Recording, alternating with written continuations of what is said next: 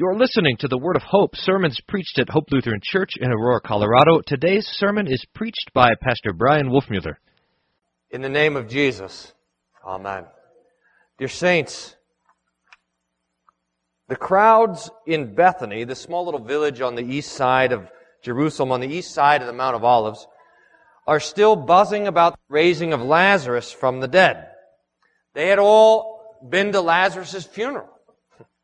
They'd all been there with Mary and Martha's sisters to comfort them for days until Jesus came.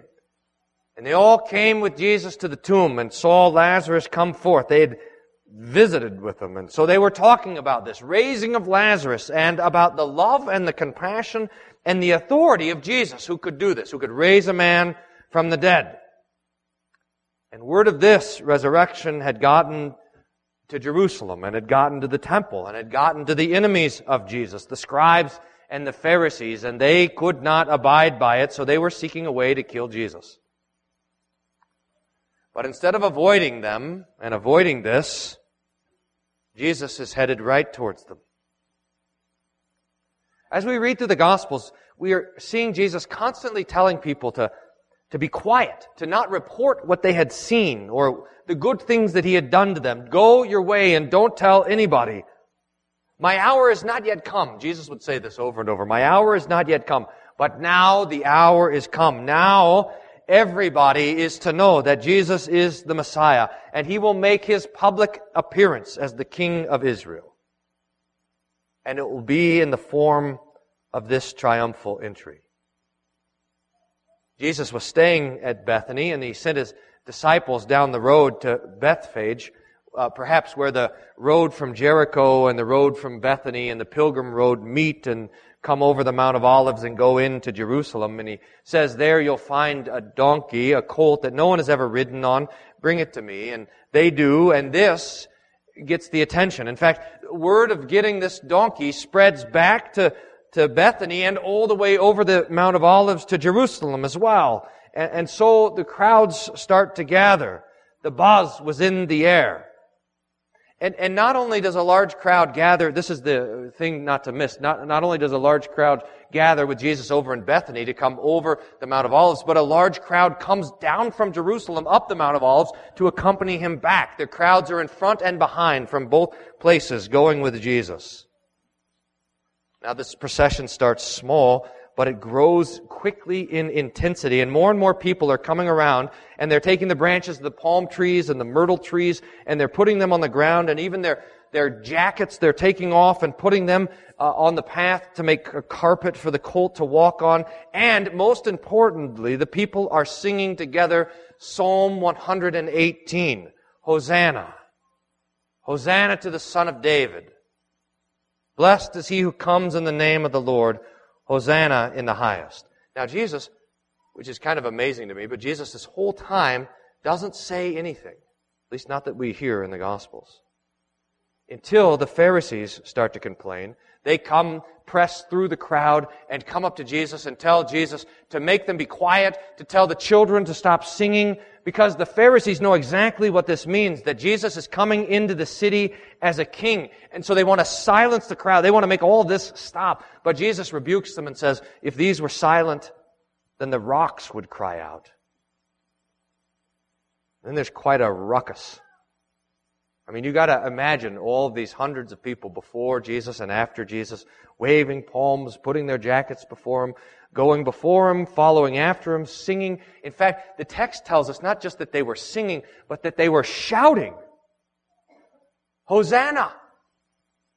Letting everyone know that the son of David has arrived and is coming into the royal city so that the, the echoes of their voices would have been heard all the way into Jerusalem and more people would have come come out to see what's going on. And as they come down over the rise of the Mount of Olives, there's a particular place that's there where, where the view of the entire city sort of spreads out before you. And there they stop. And here's the surprise. Jesus there looking over the city, riding on his donkey, begins to cry. There's a few different words for weeping and crying in Greek.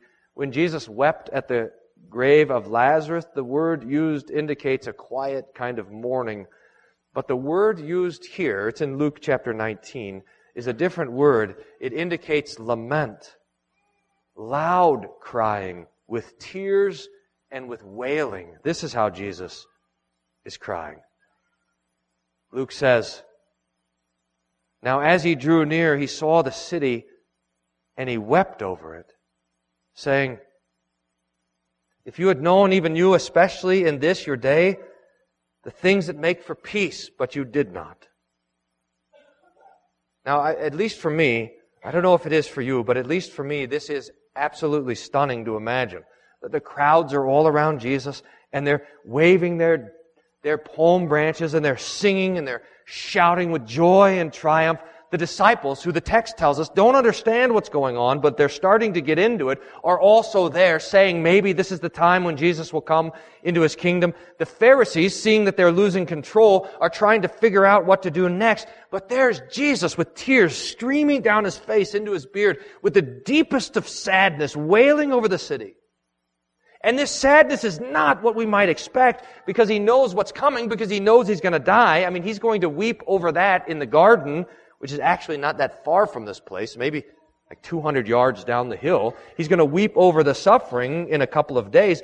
But at this point, as he weeps over Jerusalem, he's not weeping at the sadness of his own suffering, but he's weeping with this deep and profound sadness that the benefit of his suffering and his death would not come to this city. That Jerusalem and the people of Jerusalem would not, did not rejoice to see his day. That they did not receive his mercy. That they did not believe his promises. And they did not come into the peaceful kingdom that he was coming to bring. Jesus, it seems, could see the things that would happen 40 years later when Jerusalem was besieged and the armies were gathered around and the soldiers were tearing down the city so that not one stone was left upon another and he weeps. He weeps because, because Jesus did not come into the world to condemn the world, but that the world through him might be saved. Jesus weeps because he does not desire Jerusalem's destruction or the world's destruction or your destruction. He comes to save. That, in fact, is what the word Hosanna means, by the way. Lord save, Lord rescue, Lord deliver, Lord help. And this is exactly what Jesus has come to do. Save. But his saving, and this is part of the problem with what's going on in the Palm Sunday account, his saving is not going to be how the people expected it. I think that most of the people of Israel thought that they needed saving from the Romans. But Jesus knows that they need saving from themselves, from their sin, from their idolatry. The people think that they need a strong king to lead an army. Jesus knows that they need a sacrifice that will atone for their transgressions. The people think that they need power to rule. Jesus knows that they need the weakness of their God in the flesh to die on the cross. So the people are ready for the shedding of all this Roman blood, but Jesus is ready to shed the blood of God to bring peace through his death on the cross, to open with his wounds the way to everlasting life. That is why Jesus has come, and the people don't see it. The people don't want it. The people reject it. And at last the prophecy comes true and Jerusalem is destroyed. But for those, but for those who are praying Hosanna, praying for salvation from sin, praying for rescue from death and the devil, Jesus does come as king, lowly and meek, riding on a donkey, riding on to the cross, riding on to his death, to save us. So the stage is set. The crowd comes with Jesus into Jerusalem. It winds through the small streets. It arrives at last at the temple, and there Jesus dismounts the donkey and looks around. Summarized by Edersheim in this way Jesus alone was silent and sad among this excited multitude. The marks of the tears he wept over Jerusalem still on his cheek. This is not how an earthly king enters a city in triumph. This is not how the Messiah of Israel's expectation would go into the temple, but this is Jesus. He spoke not, but he looked around about all the things as if to view the field on which he was to suffer and die. And then, as the shadows of evening were creeping up, weary and sad, he once more returned with the twelve disciples to the shelter and rest of Bethany. So Jesus has arrived in Jerusalem. The king has come to his city. The priest has come to the temple. The prophet has come to Mount Zion. But most importantly, the Lamb of God has come to his altar where he would, in five days, breathe his last and pour out his blood for you. Amen. The peace of God that passes all understanding, guard your hearts and minds through Jesus Christ our Lord. Amen. Thank you for listening to the Word of Hope. We hope your time with us was one of joy and peace in hearing the Lord's Word and kindness. If you have questions about anything you heard on today's broadcast, please don't hesitate to contact us at office at hope-aurora.org or call the office at 303-364-7416. For more information about our congregation, for locations, service time, and schedule, please visit our website at www.hope-aurora.org.